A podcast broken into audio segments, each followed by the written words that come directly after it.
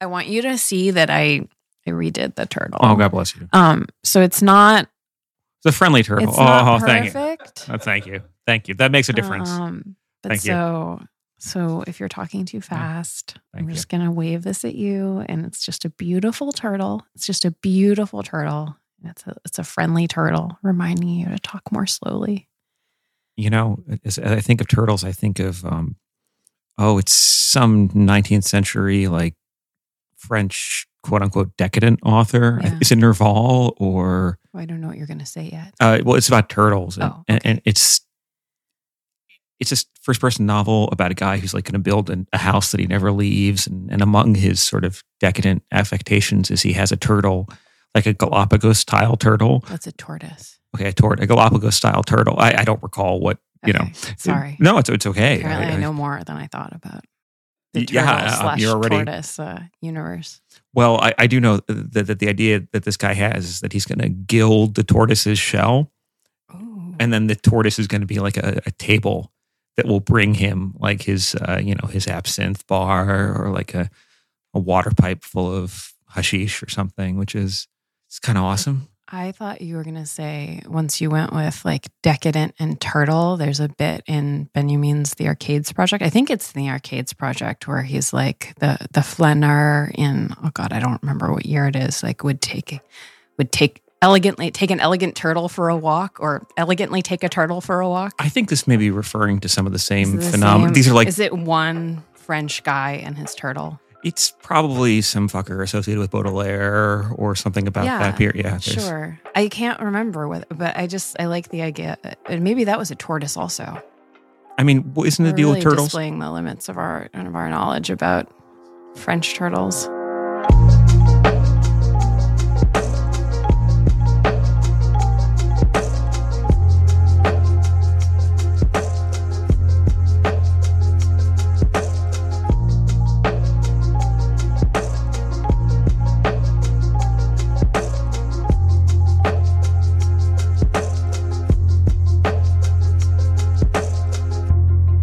Listening to Ordinary Unhappiness, a podcast about psychoanalysis, politics, pop culture, and the ways we suffer now.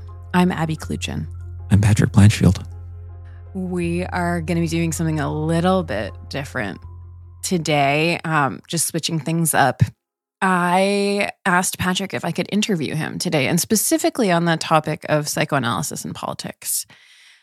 Because uh, for me, my, my primary inclination in studying and thinking about psychoanalysis has generally been, partly because I'm a philosophy nerd, like thinking about conceptions of the self, um, conceptions of subjectivity, um, the formation of the self, and also thinking about um, interpersonal structures, family structures, um, less so social and cultural structures. Um, and in some ways, this kind of maps on to Freud, um, whose early work, you know, really proceeds from clinical observation, and then later on, when you get to some of the texts um, that I think we're going to talk about today, like Beyond the Pleasure Principle, Future of an Illusion, Civilization its Discontent. So we get to the, the 1920s and 1930s, you get Freud taking, you know, this this edifice or field or whatever. I'm mixing my metaphors already, like still the top of the show. But, uh, you know, you see him say, like, okay, let's put culture on the couch. Um, and it seems to me that, Patrick, that is something that your work is is really invested in that sort of latter Freudian project. Um, and so I wanted to ask you some questions today about what motivates that project, how you think about psychoanalysis and politics, um, and what we all can can take from that um, in terms of a sort of. Actually, I'm going to stop there. I'm not going to predestine the conversation. Are you in? Yeah, I, I'm, I'm in for it. And I know people on uh, the Discord and Patreon have wanted to lean into some political stuff or to sort of thematize that explicitly. So I'm particularly eager to do that. And I think it, it occurred to me too, both with an eye towards what people have been saying, and we're really grateful for the feedback, but also just to, to speak to like, not so much my own like intellectual biography or autobiography, because I don't really find that I actually kind of really don't like talking about myself, but but uh, but more about like trying to encourage other people to think in terms of psychoanalysis and politics, or to see what psychoanalysis may have to bear on politics. Mhm. Like my confession up front is that I, I first started thinking about psychoanalysis and politics because of all people, and this is probably not unsurprising, fucking Slavoj Žižek, right? Yeah. Um, you know, and I can share some. I have some Zizek stories which I'm going to save for. That's, that's a Patreon. That's a wild, yeah. I've I've I've, encountered Zizek at numerous points in my life. He's a recurring figure, uh, and the stories are, are are fairly gonzo. But that's that's Patreon I'll, content. I'll just yeah. tell you really quickly that once we were at lunch um, in New York and Patrick ran, we saw Zizek, um, and Patrick ran out and was like, "Hey, remember me?" And then you t- got him to agree to try to take a picture of the back of your heads. It was amazing. Anyway, I have I have photos. and, and I do a solid Zizek impression. Again, that's Patreon stuff only. I uh, and and the story that I'll tease here is that I do have a copy of a Koine Greek Bible signed by Slavoj Zizek. So that's a, that's a story that's um, We've brought it from apartment to apartment. I don't know if it's it's gain in value or lost value, or if like if I should make it into an NFT or anything. But like the reason I'm telling all this though is like I I- I think that the, the initial way for me to think about psychoanalysis and politics, or the idea that psychoanalysis would be politically relevant, came from like coming across Zizek, right, Yeah. in, in the early 2000s, and also coming across like that was like a segue into like encountering Lacan, into sort of these, you know, Zizek's kind of classic readings of workaday objects or social conventions in light of these kind of stunning or at times like dizzying uh, analogies or invocations of Hegel and Lenin and Lacan, et cetera. And I think, and this is why I'm telling this sort of personal story, is that at a certain point, a- and that's after I, at a certain point, I mean, after years and years of, of, of reading tons of Lacan and, and, and teaching Lacan at all sorts of levels and, you know, to clinicians and, and to undergraduate and graduates or whatever, but like also reading a lot of the Zizek stuff, I think I realized that I had made the mistake of thinking that just because Lacan was the most complicated and the one that most people would use to talk about politics, at least in the circles I was traveling, that it was necessarily the most important or the, Yeah. the only way to think about politics, right? Or and that there was in fact a kind of I'd fallen into a kind of trap where like I'd just because things were difficult and complicated and used a ton of uh, jargon and seemed to generate these kind of paradoxical like epigrams or like these sort of zany readings that in any event just because this stuff was the most complicated the most showy it had to be the most accurate and the most true and the only way of thinking about things. And the most esoteric, right? yeah I think that has a hold on a certain type of of intellectual or academic yeah and or I, scholar. Yeah, and I, I should say too that like that may be something that tracks with probably like you know being raised in Catholicism, right, and or like doing things in translation, or just thinking about like the idea that somehow the stuff that's the most idiosyncratic, um, paradoxical, and that requires the most like investment of time and energy to unpack, and must necessarily be like the good shit, Yeah. right? And you know, I I think here about how like in in, in the Jewish mystical tradition, like you're warned against studying Kabbalah before the age of 35 because like it's 40. it's 40. Okay, yeah, there's okay. You got to master a whole lot of other things first. right because you go off the deep end if you do it if you start with that right it's it's too it's it's high level stuff and and you can lose it and i think i for me what really brought me back to uh to thinking about politics from a psychoanalytic perspective but not necessarily having to like get involved in really uh high level language games and i should say you know nothing but respect for my, for the Lacanians who were like listening to this was actually encountering um doing clinical training and encountering stories of people actually living uh, in a variety of subject positions and struggling with all sorts of um, issues that had to do with race, gender, and class, right? And between that and like going back and reading Freud, um, like returning to Freud without without doing it through Lacan, really opened up some stuff for me. And maybe like, okay, you can actually use some of these concepts or deploy this orientation without having to, you know, do the stuff that like my brain, like for example, just can't do. Like Mhm. proclaim like something as the obverse of the inverse of the reverse, which is precisely the principle that guarantees the possibility of the XYZ via Hegel, right? You don't need to do that type of stuff. There are actually much more um, ready at hand and I think very profound ways to use psychoanalysis uh, that don't require that. And so that's kind of where I, what I hope to, to sort of bring to bear here today. Yeah. So let's get into it. Um, let me ask you a, I don't know, maybe deliberately naive question. Um, is there, in your view, Is there an inherent or maybe an implicit politics in psychoanalysis itself as as a field or a discipline or however you want to categorize it? Yeah, I, I don't as much as I would like to say that the answer is, is absolutely yes, I think it's the answer is is definitely no. Right. Um, or rather like maybe That's we dialectics. Sorry, That's- you, yeah. you can cut that out. I mean sorry. No, it, it it is this thing where it's like, on the one hand, yes, if you historicize the Freudian intervention, you can see it emerging uh, in distinct in contradistinction to a bunch of other intellectual currents that are happening in late late nineteenth century Europe. Uh, and in over the course of the early 20th century, above all, in reaction to uh, emergent fascist populisms, if you want to use that type of language, right? Uh, and I suppose you could also say that there is a a certain impulse uh, of orientation towards other people and towards like what you could, I guess, call the dignity of internal mental life by simply proposing therapy, Mhm. right? Uh, by know, let's talk to you about your problems. Your problems are salient; they matter. You matter. Therefore, uh, and also too, you know, last week, and this is a theme for the previous two uncanny episodes. We talked a bunch about how you can, if you want to, you can situate Freud as a anti-enlightenment thinker or a thinker who points to certain limits of the enlightenment. So to the extent to which you can see in that initial sort of body of knowledge that comes from from Sigmund Freud, you can make various claims about certain recurrent preoccupations or political uses which he seemed to want to put this towards, right? Um, but also, and this is something that I think can't be repeated enough. Like there have, as we talked about in our first episode, there have been tons of different. I mean, there have been lots of psychoanalysts. There have been lots of psychoanalytic movements.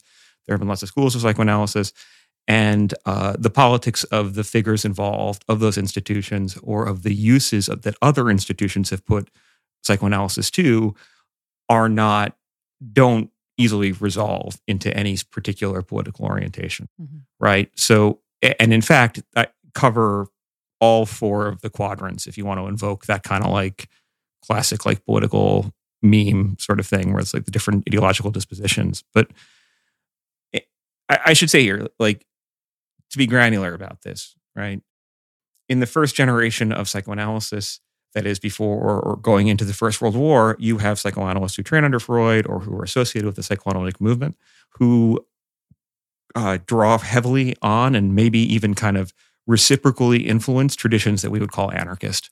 Mhm. Right, there are definitely uh, Otto Gross is one of these major major figures, Sure. right, that comes to mind, and who may even have gotten some of his ideas about like mutual analysis and anti-authoritarian analysis uh, via like Kropotkin's idea of, of uh, mutual aid, right? So, so there's right, right right off the bat, you have people who are antinomian and aggressively uh, who take Freud's lessons or take Freud's at, at uh, calling attention to the role, particularly the father and a patriarchy, to argue basically we should kill kings, dethrone the father, etc. Right? So this is a you know an early an early 20th century anarchism.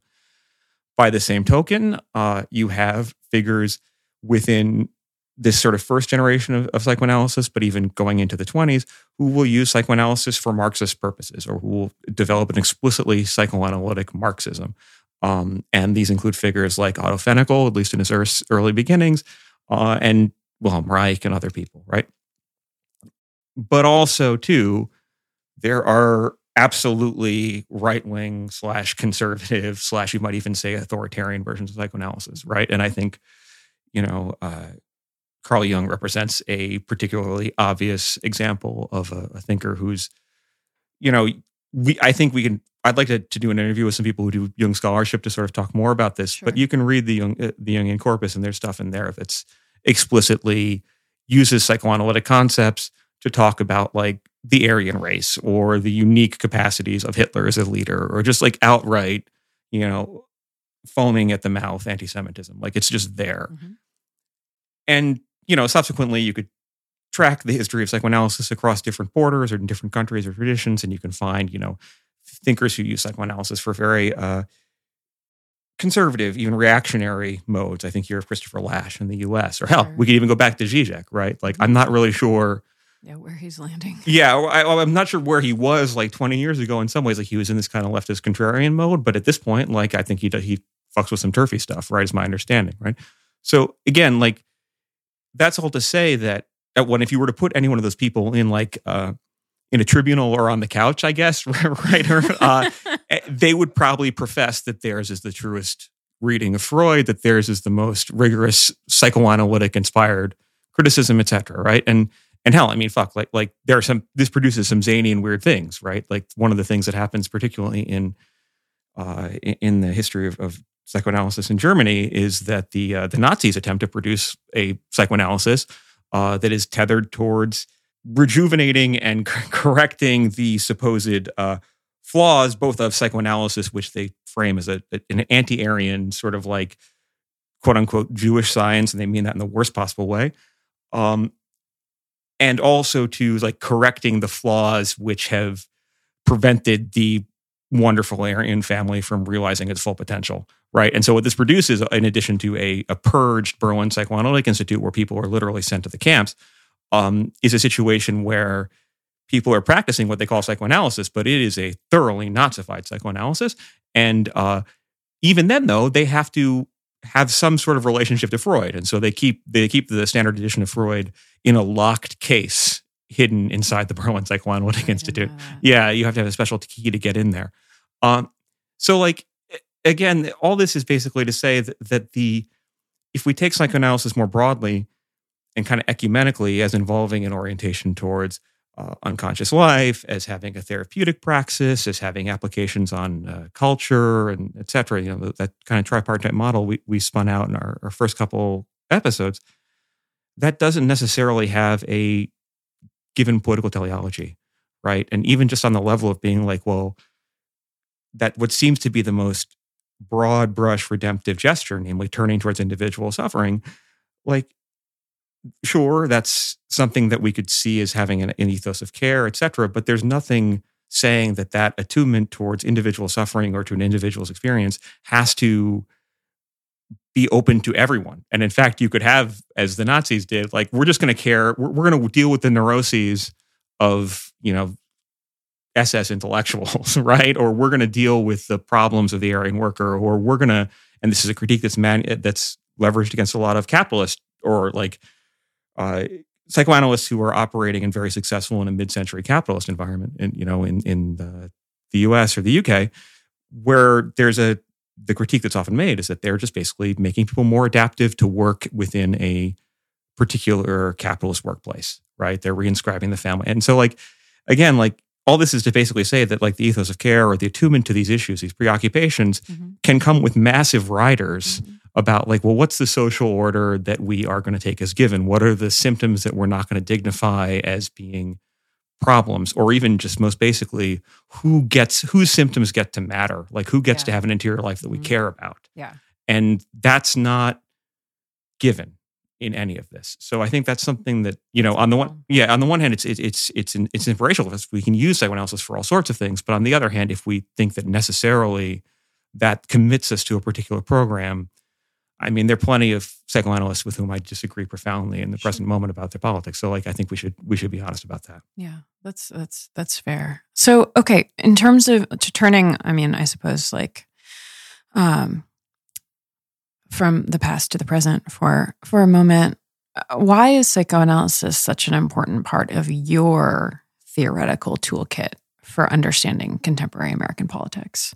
Which you do, I would say, in a specifically leftist mode. I mean, you can contest that if you want. No, yeah, no, I'll, I'll take it. Um, I mean, so like I think think I can think of a bunch of reasons why I think psychoanalysis is helpful both for me or for other people. And again, I, I'll say like a lot of the things I'm going to be saying here like are or or hell, let me let me put let me say something even more sort of upfront. Like I may be reaching, and you may hear me in my position with my left wing political commitments, like use the right as an example for many things, right? Um, and I hope we get to talk about that. But but I should be very clear that like the the visions of both the person that I I think are kind of core to uh, the psychoanalytic enterprise, but also like the ideas of group behavior mm-hmm. and of social formations and of social symptoms. Um, those accounts are only good insofar as they can cut in multiple directions, and they do cut brutally in multiple directions, right? So that's right. Uh, a lot of the things that I'm going to invoke in the way of like my own psychoanalytic insights into, or like so to speak, or like my own like political critiques of the right are that's not exclusive or incompatible with my saying that we can also turn that lens back, oftentimes quite brutally, on say like left liberals or Mhm. hell, like like, like quote unquote far left figures, or or even just sort of the ways that we conceive of the political as such. Like that's like the first thing I kind of want to say. Like so Okay. so.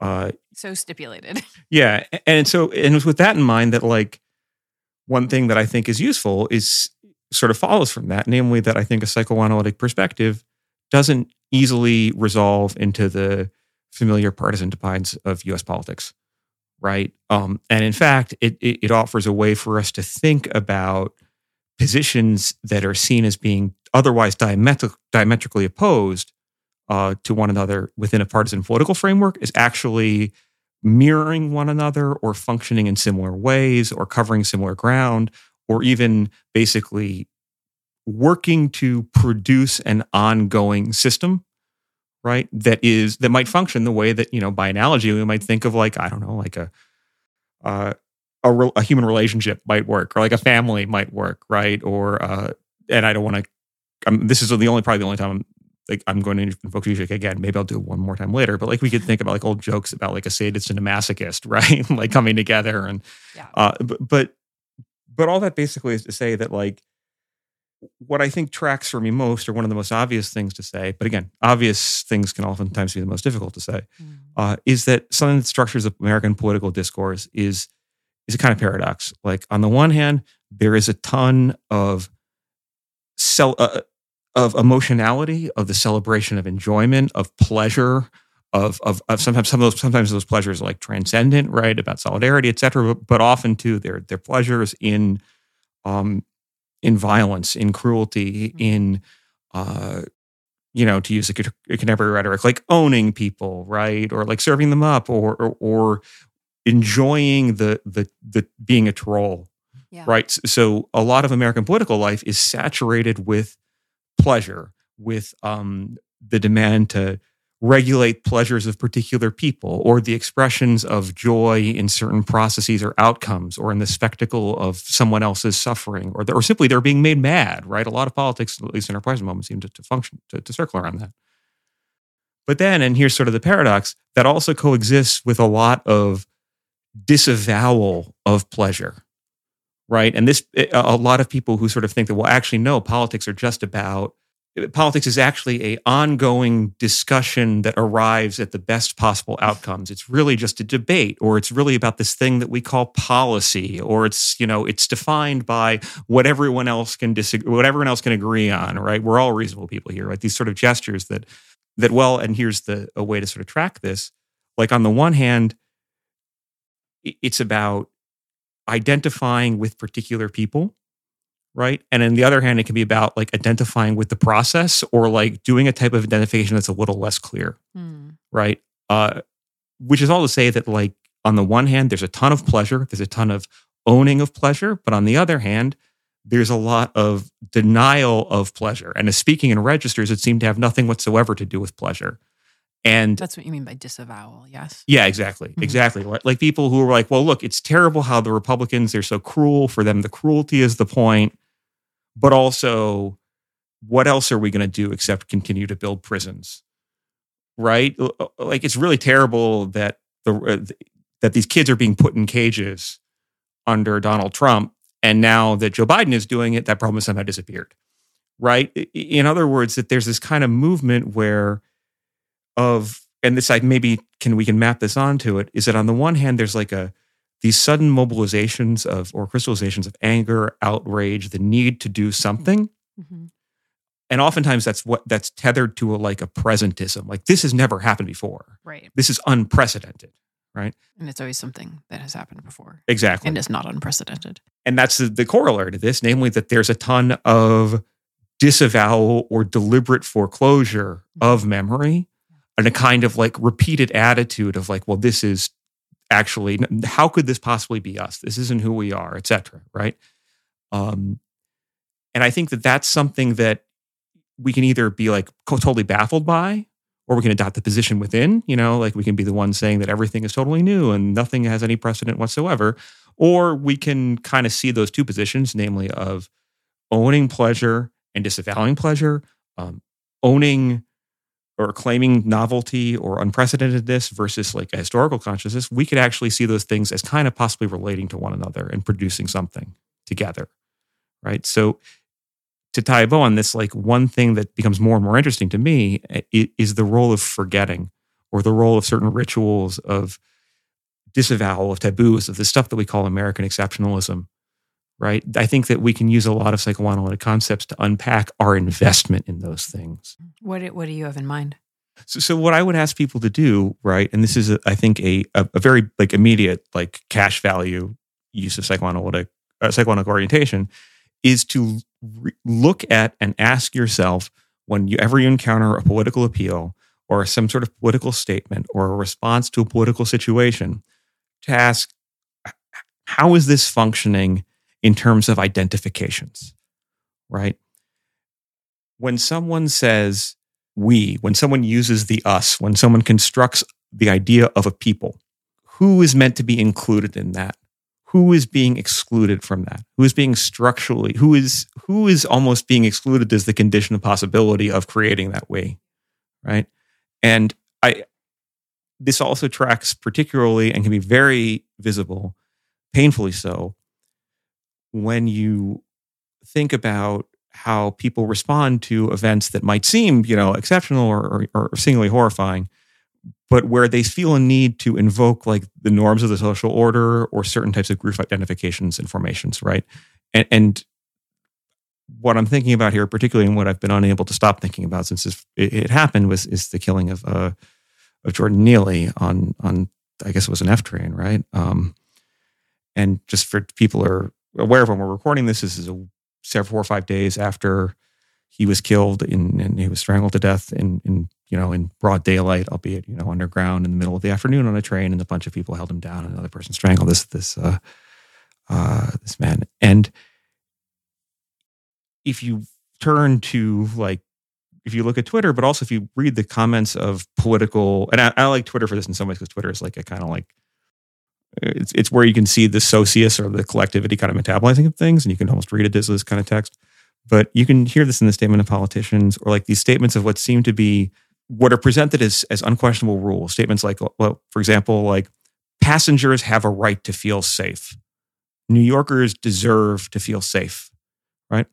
And these are obvious, but I mean, folks, the guy, Jordan Neely, was also a passenger on that train. He was also a New Yorker, right? So when someone says, as giving it as self evident, well, the people deserve certain things, that functions, that, that's both depends upon and enforces or demands an exclusion.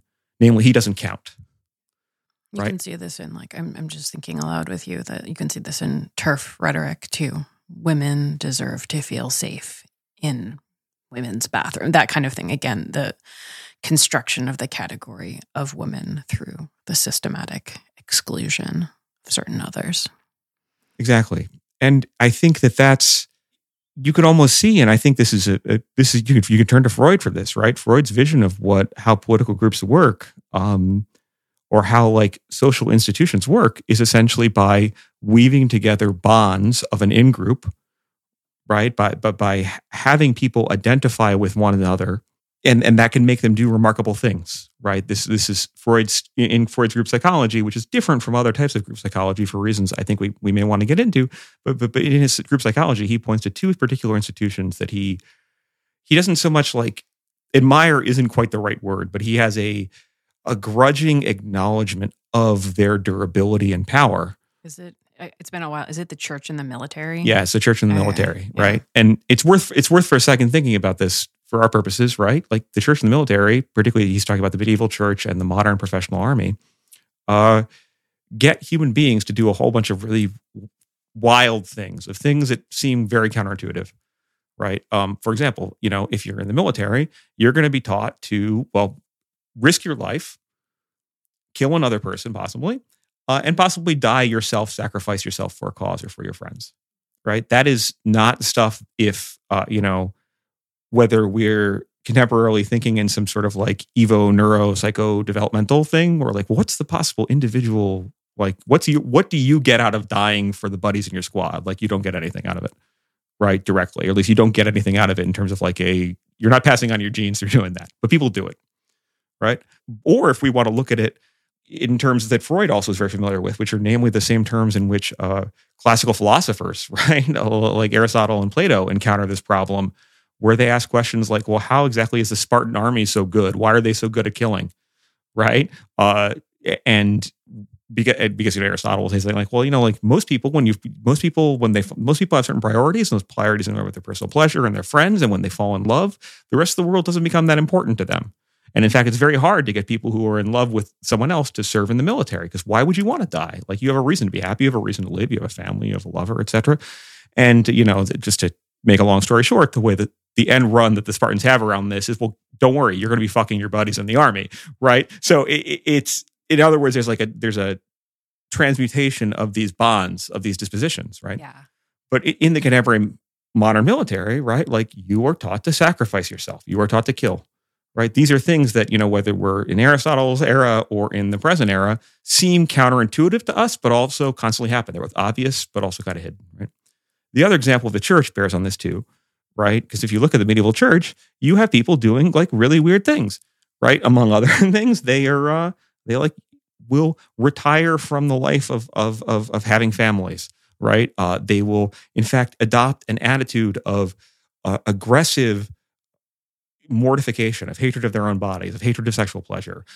Yeah, they'll be ascetic. They'll be ascetic. They will focus on rewards in the next life rather rewards on this one, right? Sure. And they will produce same-sex communities in which everyone's assets go to the church and are not passed on, right? So, in other words, these two institutions, the church and the army, offer examples in nutshell of what you might call social reproduction, mm. right? They, in other words, these institutions re- re- reproduce themselves and they get people to give up their lives for them, but they don't involve any of the things that we might call or we might argue are obvious and natural about the human person right? You don't have families.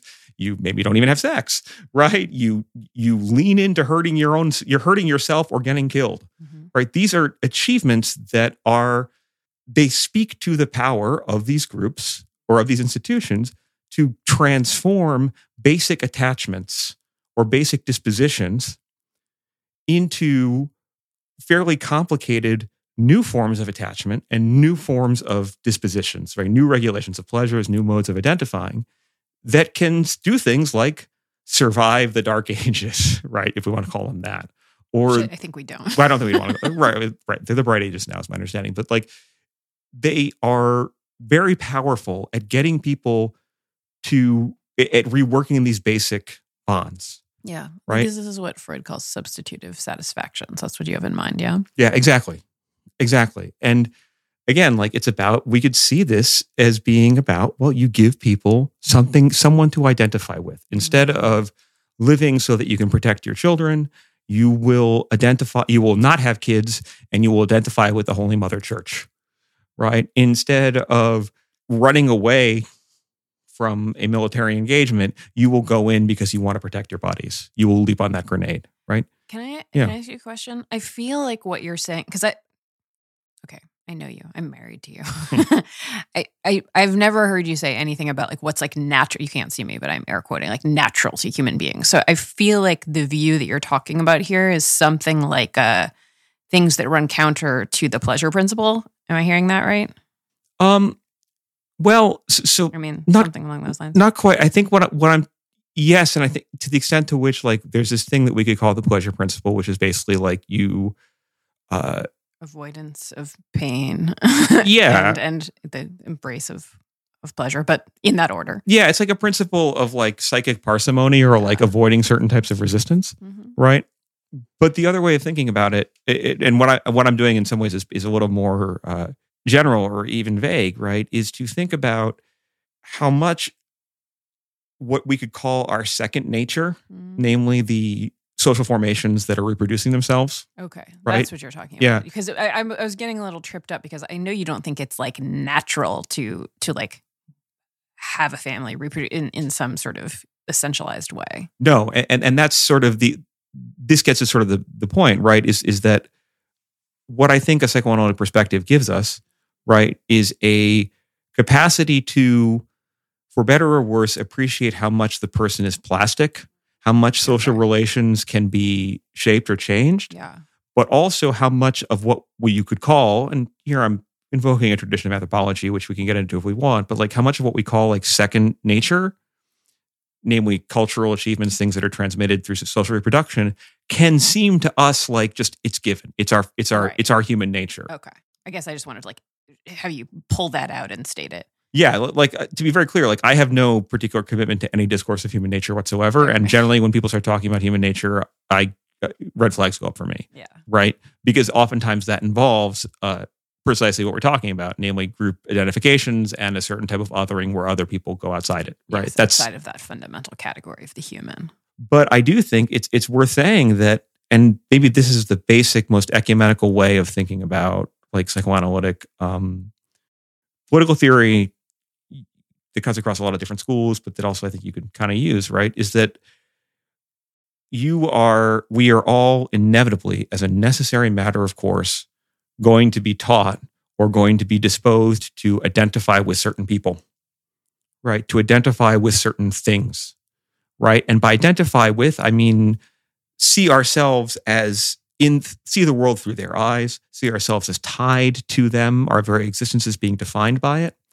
But also more complicated formations might be stuff like you identify with someone who hurts you because that's a way of preserving your own that's like a survival strategy Sure. right? You identify with an aggressor, what what you call it, right? And so to to go back to that the point the, the point that sort of started this, like what's the traction that this gives us vis-a-vis the American political situation and these partisan formations, which are supposedly the whole story, is that you can see how, well, for a lot of people, and note this could people can occupy different positions as this, this time goes on, but like a lot of people, it's about identifying with use a Jordan Neely example you, they are identifying with more or less explicitly the people who killed this man. They're not identifying with the man who was killed, right? But also, right, so there's that direct type of identification. I would never be able to see myself as being the person who was killed because I was having a mental health episode. Right. And and we can immediately start asking questions like, well, what's what's being what's what's underwriting that exclusion? What anxieties do we have about about ourselves, about about the the mind as a thing we can lose, right? Or or what racial commitments, et cetera, like are underwriting that. But also we can ask questions like, what about people whose whole whose whole role seems to be on the one hand, disliking that type of identification, right? That's so horrible of you to think that. Like it's so it's so bad that you would, you know, want to want to directly kill someone yourself. Shame on you for that. But who then will identify, will will basically identify with the process or will identify with an entire social order where they're like, well, you know, it's really terrible that a vigilante had to kill this guy, but they kind of had to do it. And honestly, that should be the role of of the police. So instead of his guy being killed by some random strap hanger, uh, he should have just been spent the rest of his life in a little hole in Rikers. And you know, it pains me to say that, but this isn't about what I believe. This is about how things actually work right? And and and again, my father is saying this is identifying. They're not. A, they're deliberately disidentifying with the guy, right? But what they are doing, apparently, or we could use sort of a psychoanalytic perspective to to see them doing, is they're identifying with an entire social order, right? They're identifying with the necessity that this person might be killed, and we might say that this is not necessarily any more or less of a working through of anxiety or pleasure than that other position but it just does it through a series of disavowals or disidentifications, right? I, for me, no, I'm not one of those people who thinks the cruelty is the point. I just happen to be a person who understands that the way institutions work means that there has to be some cruelty in them. It pain, it actually hurts me even more than it hurts the guy who was killed to say that, you know, if we're going to run this subway, if you're going to run this railroad, people have to be disposable for this right? And and then we say like, well, what's the pleasure there? Who are they identifying with, Mm-hmm. right? And maybe we could be like, well, if you identify yourself as being the perennial pundit, you never have to worry about getting killed on a train, right? You're never gonna like. When's the last time like some Matt Yglesias type was like strangled to death on a subway? You, I'm I'm not saying that he should be, right? Please don't hear me saying that. But like the point here is that like people who get to operate in the position where they're constantly pontificating about the necessity that other people are disposable Mm-hmm. that's you could say is basically a defense mechanism to ensure that you know that they can can live their entire life without having to confront the fact that they could be made disposable too.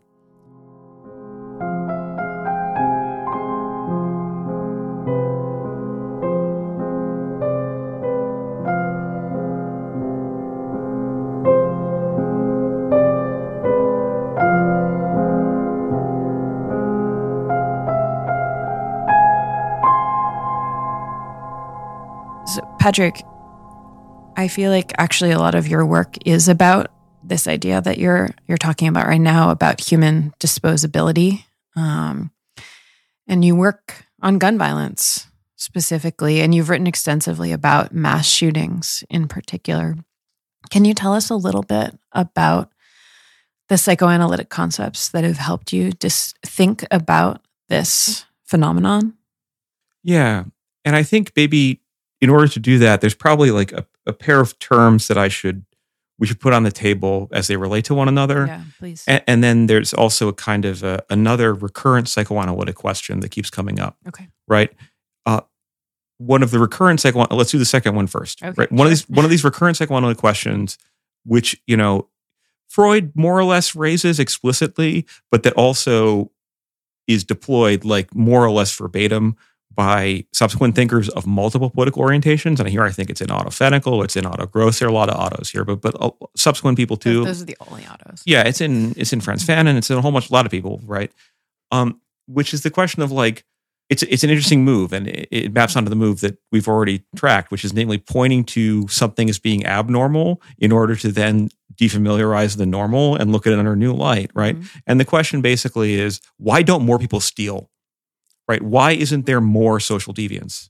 Right? And no, there are lots of modes of psychology and a lot of like what you might call like one of the key determinants of the discipline or like the the discipline of power that is called criminology, right? That basically focus on the deviance solely. And like this is where the stuff's really interesting, how people go wrong. Right. But the question that we might ask is like, why isn't there why don't more people cheat on their taxes? Why don't more people run away, right? Um, like commit various types of fraud, right? Or hell, like I, I'm not, I'm I'm not telling anyone what necessarily to do, right? But you walk into a Whole Foods or a Target, and there's a self checkout thing there, and like that's basically an invitation for you to, at the very least, uh, ring up as regular shitty produce what is actually organic, right? so I'm just saying, why don't more people shoplift? And the answer, of course, right, as as, as psychoanalysts sort of say, is, uh, it, and this is this is in psychoanalysis of multiple ideological stripes, is that clearly people don't just do this only because they're afraid of punishment Right. right? The IRS isn't. I mean, again, I'm not telling mm-hmm. anyone what to do, but you know, if tens of millions of Americans, if tens of millions of more Americans were to cheat on their taxes, right? I mean, maybe the IRS couldn't handle all of them, probably not, right? The point here, right, is is is that you, the question we start asking when we think about things in this perspective, even as a thought exercise, right? If you ask yourself, why didn't I steal from Target? Why don't I steal from Target? Or why don't I steal more? Right? the answer is like, well, you don't. it- It's not just because you're afraid you're going to get caught, or if it is, it, that fear of getting caught is more than just a uh, a risk calculus vis-a-vis external compulsion. Right. Right? It is in fact a type of internal compulsion or an internalized compulsion. Right. It's just not just like a cost benefit analysis. Exactly. Right. And so it's like I'm wor- I'm not the type of person who would Mm. steal. Right. Or I feel as guilty about the idea that I might pocket a candy bar from a company that's going to write off hundreds of millions of dollars this year in, you know, what I was call like like shrink, right? Like the stuff that like or loss prevention or whatever. Like Yeah. basically like tons of stuff gets stolen and that maybe they're run by a manager like a, a, a, a horrible maybe this local location is run by a manager who's doing wage theft and maybe the corporation itself is stealing billions of dollars that it should be putting into the you know in, into the social safety net through like you know tax evasion and just sending its its workers uh, to the emergency room whenever they're sick like but you might feel just as guilty about the idea of stealing from them Oh yeah. where it's covered by insurance as you would be about stealing from a mom and pop shop or from your friend hmm right in other words there's an element you don't want to be the kind of person that steals. Exactly. And because you were basically taught to identify with certain types of authorities or with a certain logic that not coincidentally supports certain authorities to discipline yourself. Yeah. Like, so a lot of like what seems to be external repression is actually an internal phenomena, Mhm. Right? And this again is a question that once you are sensitized to it, it's like that question like, well, why don't we remember everything? Why don't we why do we forget things that we want to remember versus things that we, you know, remembering things that we'd like to forget. Once you you you sort of ask this obvious and basic question, you're like, well, wow, it is kind of wild that a lot of people will spend their entire lives, or it's un, it's more unthinkable to them that things could change, right, than that they could uh, act differently, right? Um, You're reminding me of the second book of Nietzsche's Genealogy of Morals, which I feel like is, I mean, no disrespect to Freud, but I always have felt is like the superior version of civilization and its discontents, where he's like, how do you breed an animal with the right to make promises? And talks about like the health of forgetting. It's funny because I, I it's us, by the way. We're we're the animal with the right to make promises. Yeah. But think about like like, I should say Freud basically says this that like there's he, he's willing to, to tolerate the the possibility of societies that produce so much repression that they shouldn't exist, which is maybe something we'll go in the end. But like, so this is a quote not from a psychoanalytic author. This is a quote from C.L.R. James uh, in his amazing book, The Black Jacobins on Toussaint Louverture and the Haitian Revolution. Mm-hmm. Right, and here's the line: When history is written as it ought to be written, it is the moderation and long patience of the masses at which men will wonder, not their ferocity. Mm. In other words, it's a question of like, why weren't there even more slave rebellions? And that, you know, we already know that there were many more than than history records, and part of the way that slave owners dealt with this is by erasing the memory and killing the people who did them. But like, why wasn't there even more? Another way of framing this is why didn't people get up and uh, kick the shit out of the guy who was strangling Jordan Neely to death on that train? Right? Like, how do people assent, what leads people to either self regulate to the point where they're like, well, no, I'm not going to get involved, or to not even perceive the possibility that that's an option, right? To either identify, to do some sort of work of identifying who they are or who they'd like to be, or to identify with the social order that they don't perceive that they have agency in these moments, mm-hmm. right? And that's a question that I think can be put can be put to a lot of use and that leads us to to reflect on things like well what do they get out of the social order? Or what are they afraid of? Or what are the anxieties that underwrite their their apparent passivity or consent to these circumstances? And whereas a lot of marxists might go to you know uh, ideological false consciousness critiques or something else like that we can just be like well this has to do with processes of identification yeah. with the regulation of pleasures with with an anxieties about what might happen to you if you step out line etc right? So that's like a kind of an interesting thing I think we yeah. we can think about, which is to think about the amount of psychic investment we have into the into the maintenance of normalcy and how and to how that's coordinated and developed.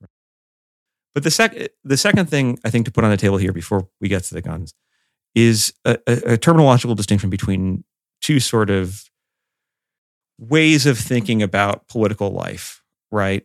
One is this concept of or uh, of political economy, right, which you know is a a venerable term, oftentimes associated in the present with Marxist criticism, but mm-hmm. that is a uh, is much older than that, you know, and it's it, it emerges, I, if memory calls, from like Adam Smith, right, and from this era of like the beginning of what we might call economics, mm-hmm. right? But but but for our purposes, let's just simply define political economy as being about the archived, public, measurable outcome of policies and institutions, right? Of uh, things of institutions, whether they be formal political institutions, right? Let's say like the U.S. Senate, or institutions like uh, private corporations in a given industrial sector, right? Political economy, in other words, is the history of oftentimes uh, of borders of things that can be mapped, of commodities that can be tracked, or more broadly speaking, stuff that can be numbered, right? Quanta numbers, right? Quantizable things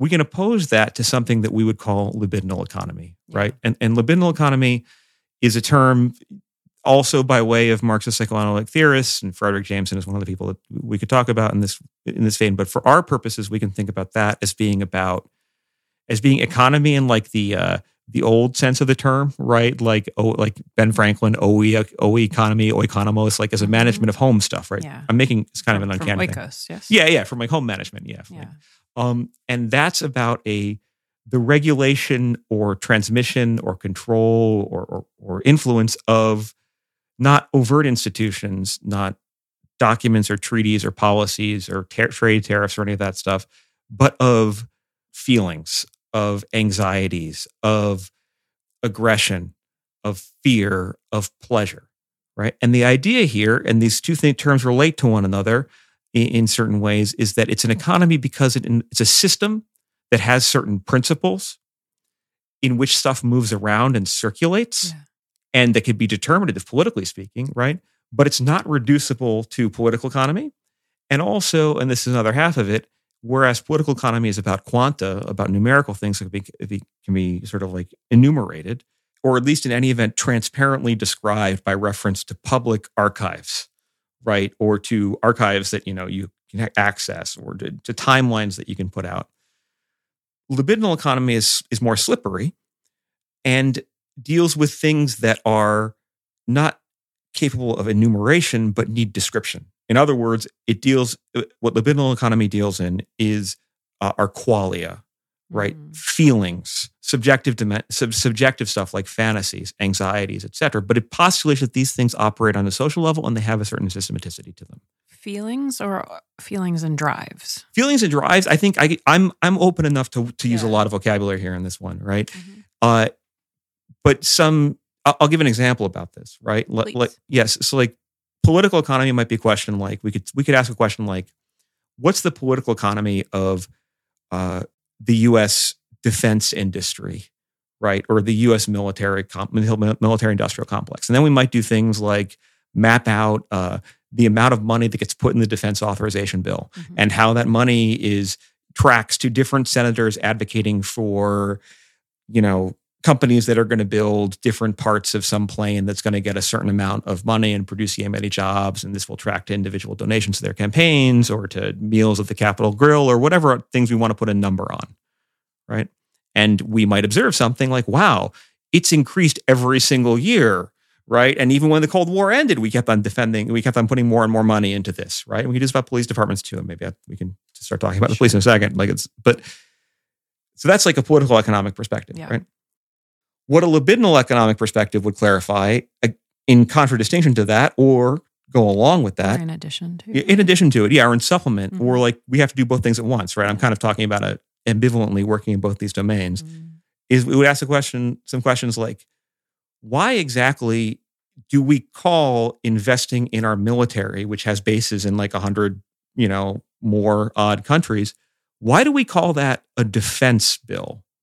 Right? Why is like nuclear weapons that like are continually building an arsenal that could turn this world, the entire planet into ashes multiple times over. Why do we call that defense? Why is it a trillion dollars even as we sap funding out of other things? Why, and here's one these things that cuts in multiple directions, why is that a number that keeps on going up and that gets bipartisan support from both parties regardless of who is in office? Right? Why is it that when it was Donald Trump, who was a fascist threat to democracy, that was going to un- that it was unlike anything that had ever happened in American history, and was going to completely undo everything about like the values that we hold dear, and who was a madman who was going to lead us into God knows war? Did a majority of Democrats still sign off on his budget, and in fact increase the amount of funding that he requested for certain military institutions? Those are questions that I think the partisan frame or a narrowly political economic frame uh, either doesn't want you to ask or can't accommodate your asking, or in any event, people who operate within that frame are going to be sometimes a little bit, uh, well, you could say, no pun intended, defensive when you start thinking about this. And definitely people who like are invested on the level, not, you know, I'm not talking about like people who are shareholders in Northrop Grumman or lobbyists or anything, but just like everyday people are going to be like, well, you know, I'm with the Democrats because they, you know, oppose war, whatever that means right? Or they they they are opposing Trump by giving even more money to Homeland Security, but they're doing it while imposing Trump, right? You can only understand that type of position as a libidinal investment. As a libidinal investment involving identifications and disidentifications. Yes, I may be writing a check to this fascist, but I disidentify with this fascist. And that's how I can deal with it.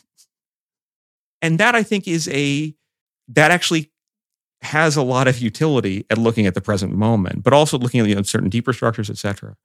Right. So I think that that's something I kind of want to like really want people to sort of sit with, right? Which is namely like what's up with the libidinal economy of the way in which people who seem to be opponents may well just be occupying different positions in terms of their own identifications, but also in terms of like certain pleasures, uh, how they relate to authority or to the necessity of authority.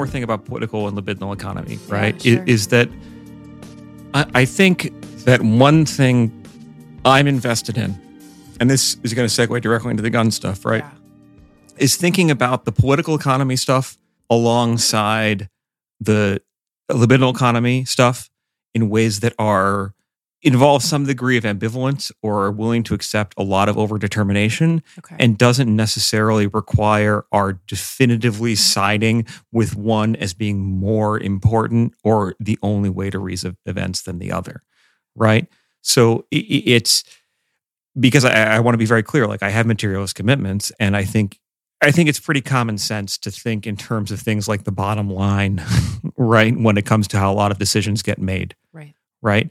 But one thing you could argue is a traditional project of or a recurrent bugbear or stumbling block, depending on what meta- pick the metaphor you prefer, for a lot of 20th century leftism is trying to marry political economy with uh, libidinal economy, right? Or Marx to, and Freud. yeah, exactly. And I, I think here, Alex Colston, our good friend, previous on, on a certain episode, uh, insert episode number here, Mhm. Episode 4. has this line about how sort of what is the uh, weakest link in, in Marxist political economy, namely the sort of the position of the subject, is the strongest uh, sort of political chain, uh, link in the chain of, of psychoanalysis, right? Mm. And I think just to say this, I think we, whether or not our politicians or our elites know this, right?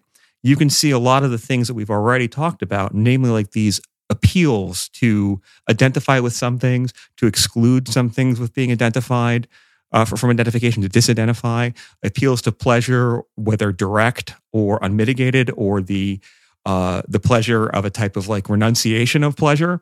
We, you can read a lot of those things as deliberately mystifying the intersection of libidinal economy and political economy Interesting. right? Or as swapping from one to the other, right? And and here I'm not saying anything necessarily that like a, a figure like oh I don't know like W. D. Du Bois or um uh like MLK would say, right? Like one of the definitions of what you know of what Jim Crow is, right? The old MLK line, if I think I'm getting it right, is like it's the substitute. Jim Crow is what the is what the poor white can eat as a substitute for like other types of social satisfaction right? Um, it- it's it's like the meal that you get instead of actual political uplift. Well, at least I'm not that category of people who I revile, right?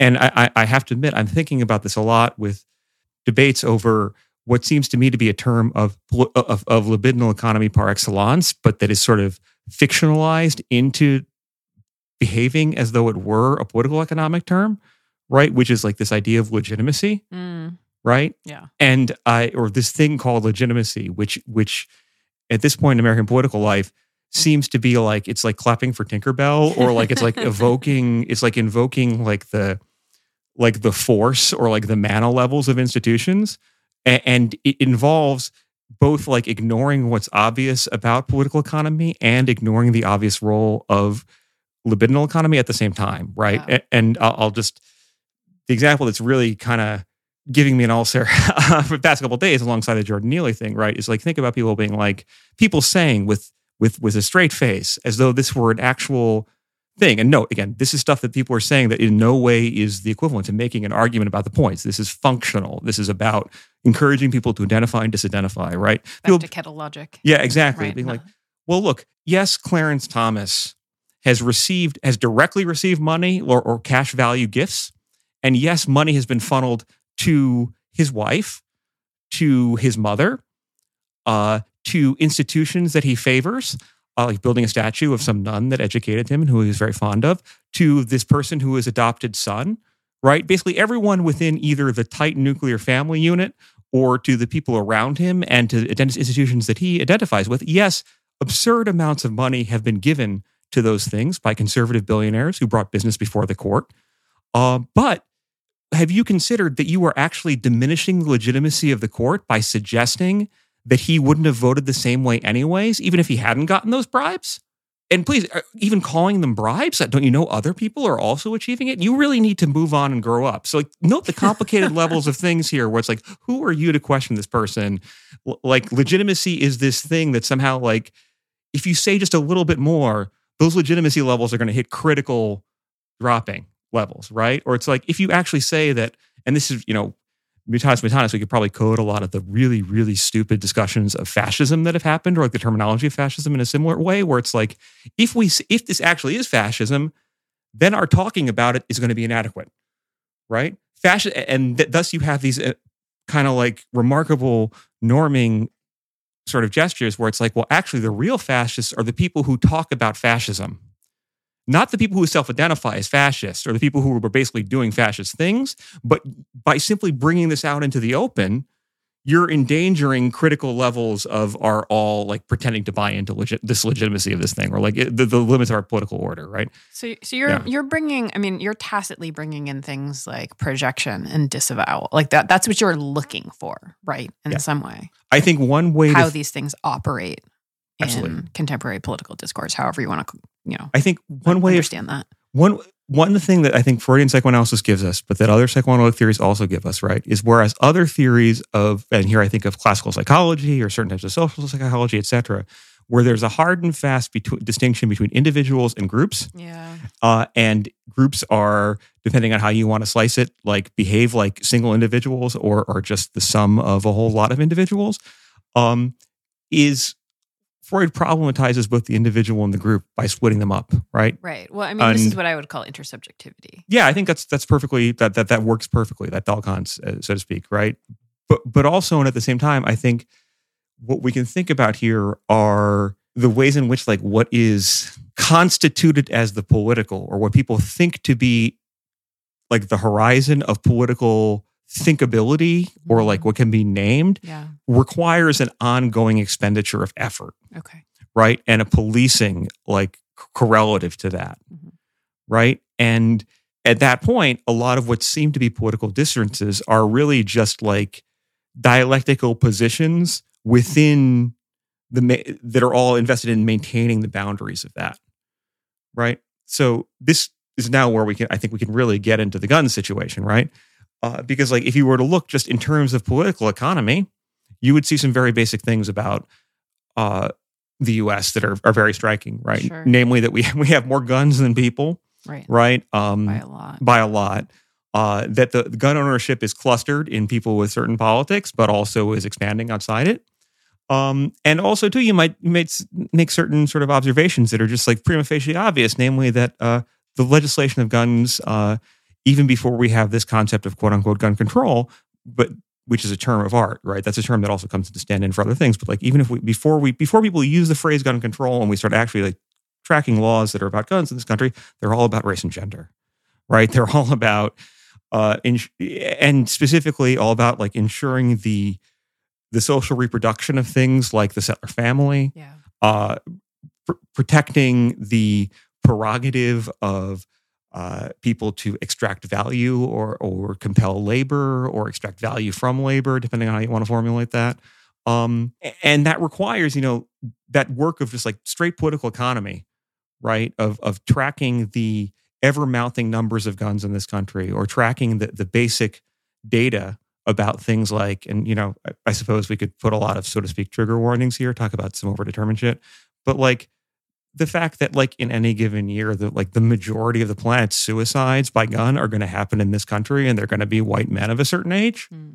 right um, or even other things that i think are probably worth bringing into bear here namely that uh, some other factoids like you know like in addition to being having more guns than people we also make and export and import more guns than any other country on the planet and we make and export more arms in general far away than any other country on the planet, mm-hmm. right?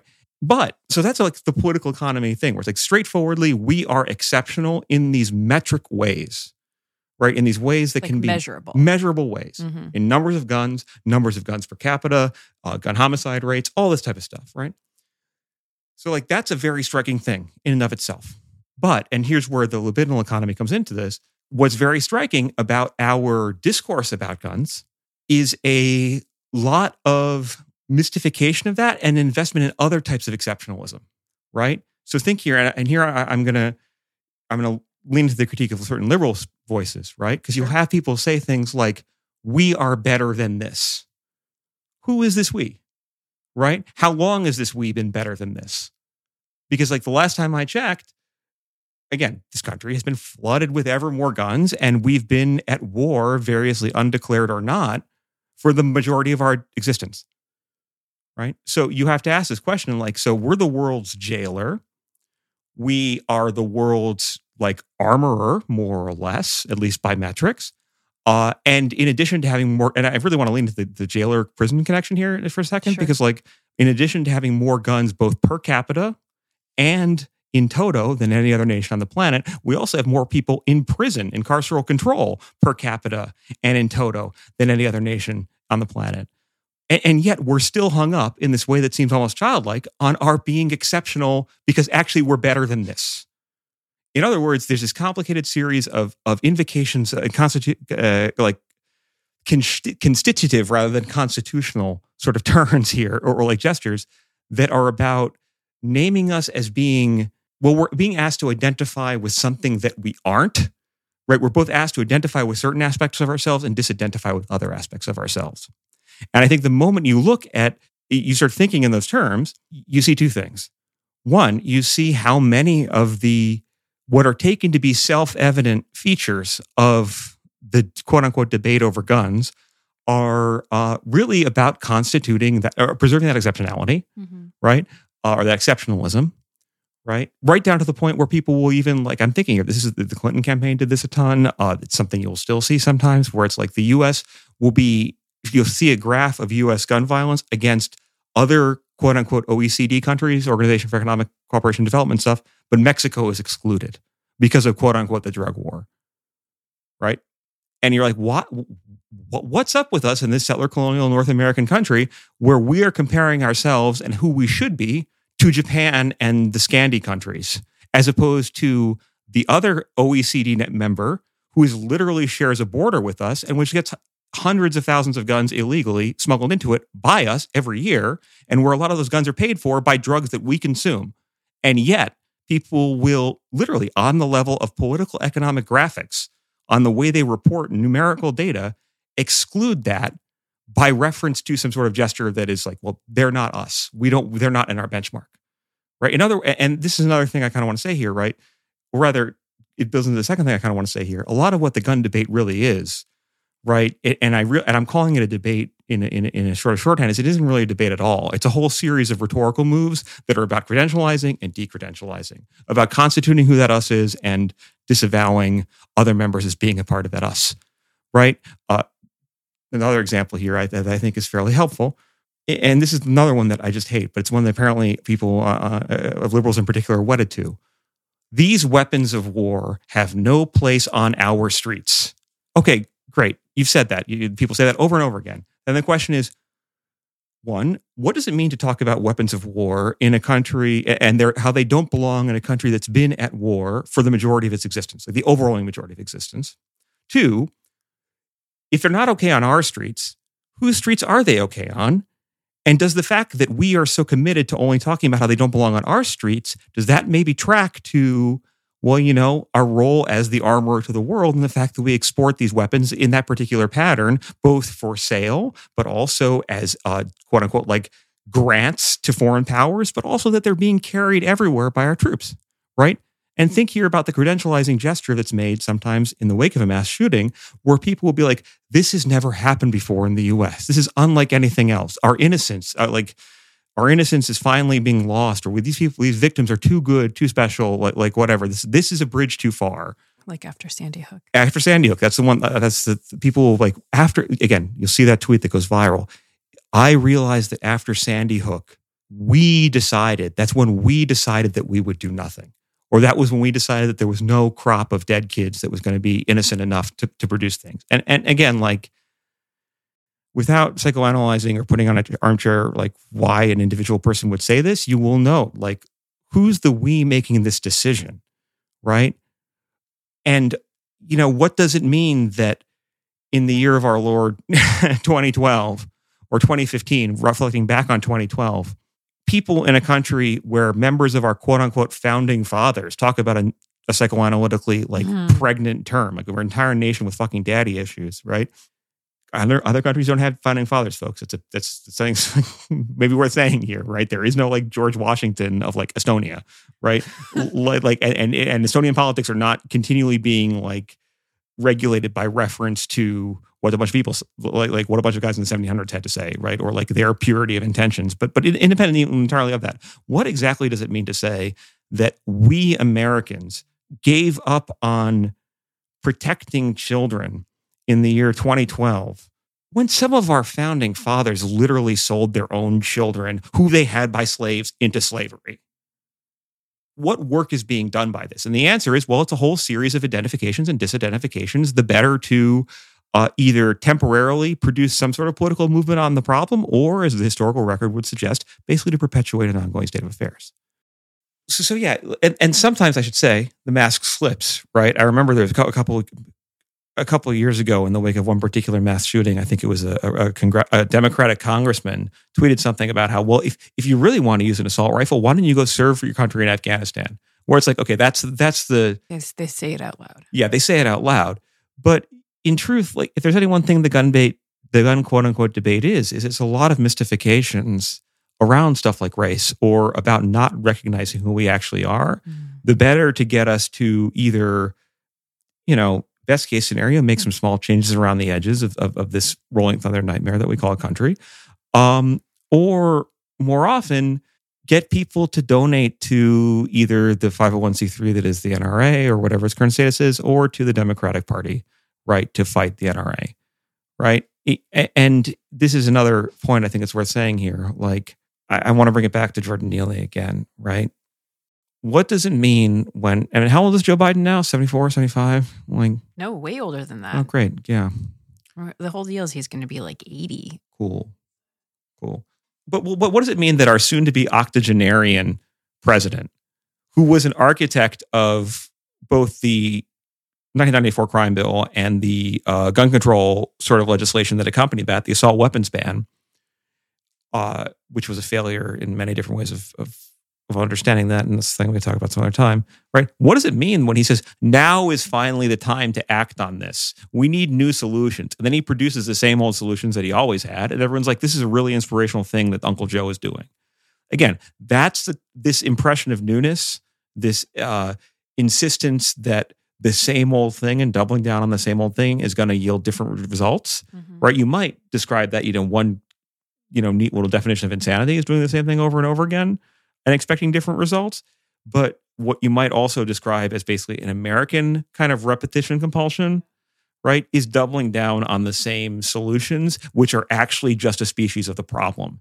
And to really just tightly wind this up. Yeah. Because you're taking us to the death drive. Yeah, you? exactly. Good, because I have a question about that. What does it mean when people are like, wow, this, this, it, if there's, it's simply, uh, note here, like what's being protected in, in this, this term legitimacy is going to come up again. Like, it's simply terrifying that things have gotten so far that a black man can be murdered publicly in the Northeast, right? In the Northeast, my goodness, it's, not like any lynchings ever happened there, which is not true, but like in the Northeast can be publicly murdered.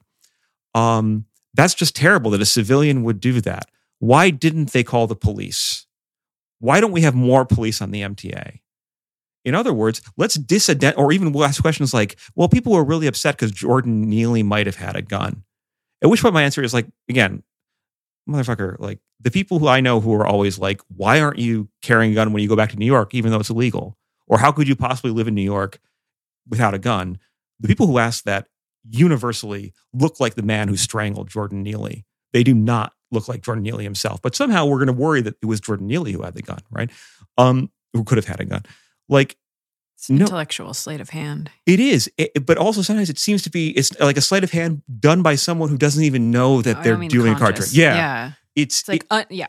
No, no, no, no. It, it, it's a dis- it's a, it's some complex thing of identification disidentification, mm-hmm. right? And it also involves a, a, an invocation of certain things as being non-negotiable, right? Here, the real you might even think that the real scandal is not that a bunch of people committed what you could argue is another lynching in a country with a, a very robust history of lynching, but that they didn't let the proper authorities legitimately kill the guy. And if they ha- and if those proper authorities had killed that guy, you better believe we'd be having a conversation about how well we need to reinvest in policing despite the bad apples and despite the fact that it keeps doing the same thing over and over again.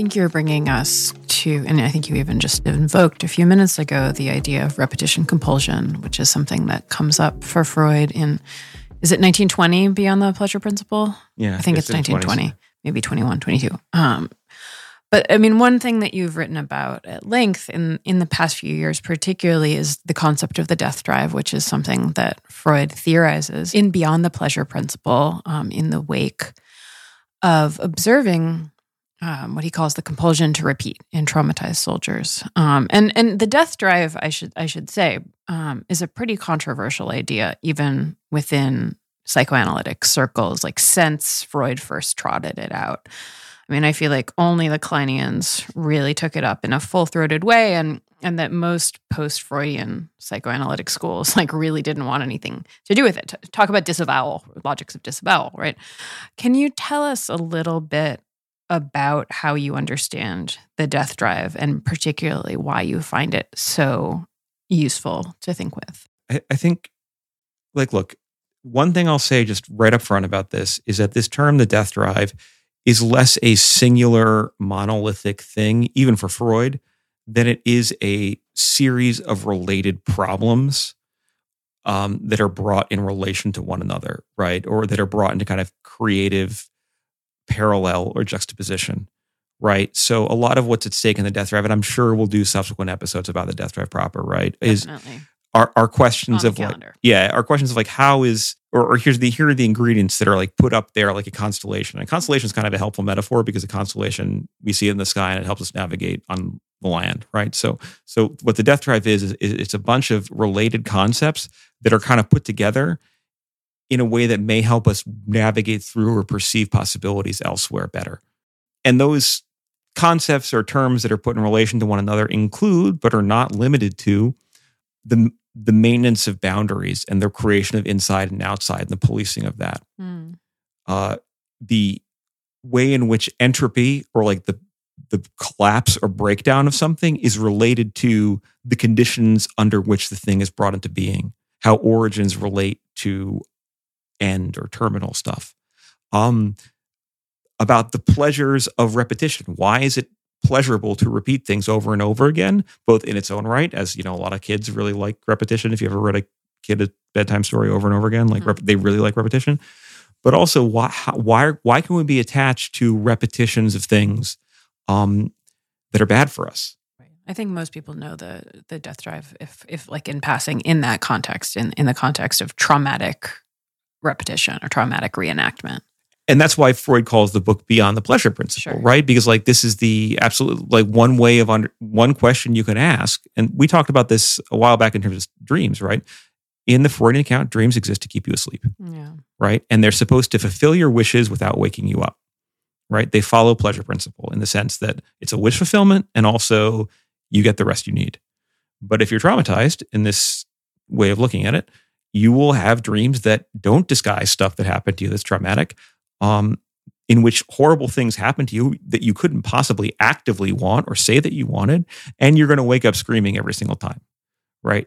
So, in other words, how do we revise? And Freud really did have to revise his entire theories. How do we produce a vision of the person, but also the vision of uh, other types of relationships or other types of uh, social formations? In other words, complex stuff, right?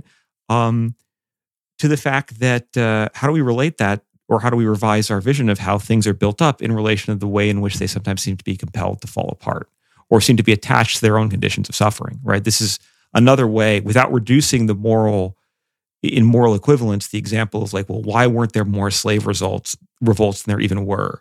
Or why do people it, without reducing that that question or the moral positions of people into it you could ask a question like well why are people who know that the presence of a gun in their home may become a it may be just a suicide tool right? Or it may, it may be used accidentally by their kids. Why do, if they're aware of that actuarially why do they still want the gun there and why do they perceive that as being something they affirmatively choose over and against the statistical element eh, like the statistical like aspect of it? And a lot of those in other words like what's up with and this is why I'm invested in the death drive as like a concept, is that it really points to one of those circumstances in this particular country with all its sort of fantasies of exceptionalism and the hard empirical reality of what it's actually exceptional about. Mm. It points to one of those ways in which the libidinal economic and the political economic kind of interrelate and converge, yeah. right?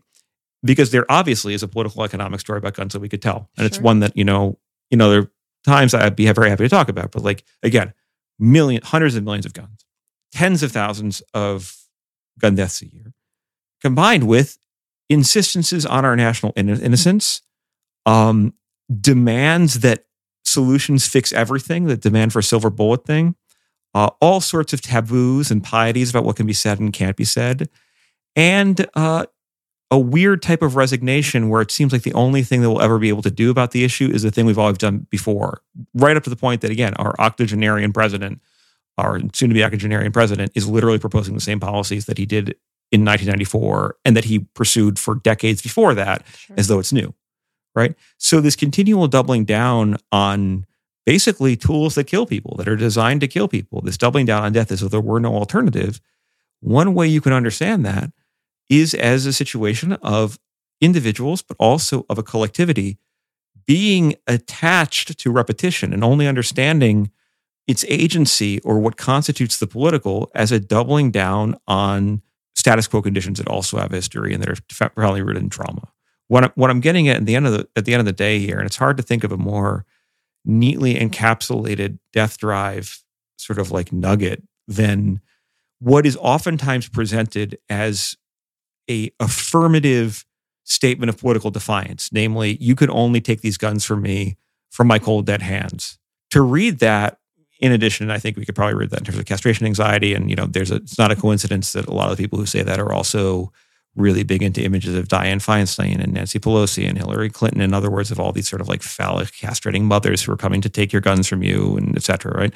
But like, what's up with, what if we read that like pledge from my cold dead's hands as not like a, I'm going to hold up against the feds and protect my family when you, when the jackboots come and kick down my door, but what if we hear that as both expressing symptomatically and also empirically producing this outcome, or at least vouchsafing or the continuing outcome of, of circumstances where basically saying that you can only take my guns out of my cold dead hands as a suicide vow, where it's like this is what a person also says right before they kill their own family and, and themselves and set fire to their house. Right. And at that point, well, you break your toys and go home. Exactly. I'm thinking of the work of Jonathan Metzl, right, psychoanalyst, sociologist, about this stuff where he does some empirical and psychoanalytically informed stuff about like uh we specifically focused on Missouri, but like you can make the case that a lot of people in the wake of the Ferguson uprising uh changed their political system. Like they made real political economic changes, right? They produced changes to the waiting periods for uh, how long a person could get a gun, right? You know, or, or like other like permission to carry requirements, et cetera. And those uh, outcomes, right, which were driven by fear of urban revolt coming out to their cul-de-sac suburban communities, resulted in those communities having even more guns, and there was a correlative uptick in gun suicide, in gun-related domestic violence, etc. So here's a situation in which people's investment in fantasies about who they are as the protector, as the good guy, actually produce circumstances where the good guy gets to become the bad guy at the point at which like you know, there are more guns around, there are more desperation, and there are more opportunities that people have just, you know, kill themselves and kill their families or go take a gun to work, etc. In other words, like I think like people can get hung up on like the perversity of the death drive as a concept, but like to be very blunt about it, a lot of what seems self-evident conceptually or that like passes for arguments in the quote unquote gun debate are really just lusty affirmations of the death drive, Mm. whether it be in the direct, very right wing mode of at the end of the day, when society fails, I will be there with the gun to resist the outsider coming into my house, penetrating my home, and doing sexual violence against the people I love and unmanning me, right? Or it's the liberal mode of I want nothing to do to guns with do with guns. Guns are evil. And I just want to have a person who has a gun on their hip and a badge show up and deal with the people who don't belong in my neighborhood or subway car. And if they kill people, that's really unfortunate. But you know, like the idea, we you got to have somebody like that. Like if you're going to abolish the police, like you need to have. I mean, who are going to be the cops once you abolish the cops? Huh? Smart guy, right? Either way, it's a direct owning of identification with pleasure and violence, or it's a type of like sublimated, which is to say, slightly transformed, uh, con- narcissistically kind of like self-congratulatory identification with the necessity of the process. But in both cases, both those outcomes, whether it's going to be a ton of police with guns to deal with social neglect and abandonment and violence, or it's going to be a lot of individuals with guns, many of whom happen to also be cops, uh, you know, wielding their guns to do whatever they want. Um, in both those cases, are entirely compatible with one another.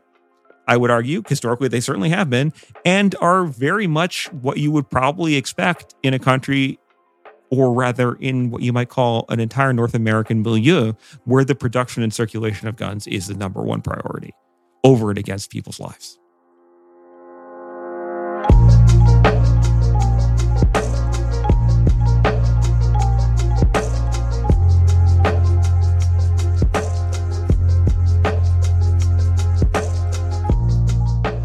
Has been an episode of Ordinary Unhappiness, a podcast about psychoanalysis, politics, pop culture, and the ways we suffer now. I'm Abby Kluchin, and today I was joined by Patrick Blanchfield. This podcast is produced by Dan Yowell. Theme music by Formal Chicken.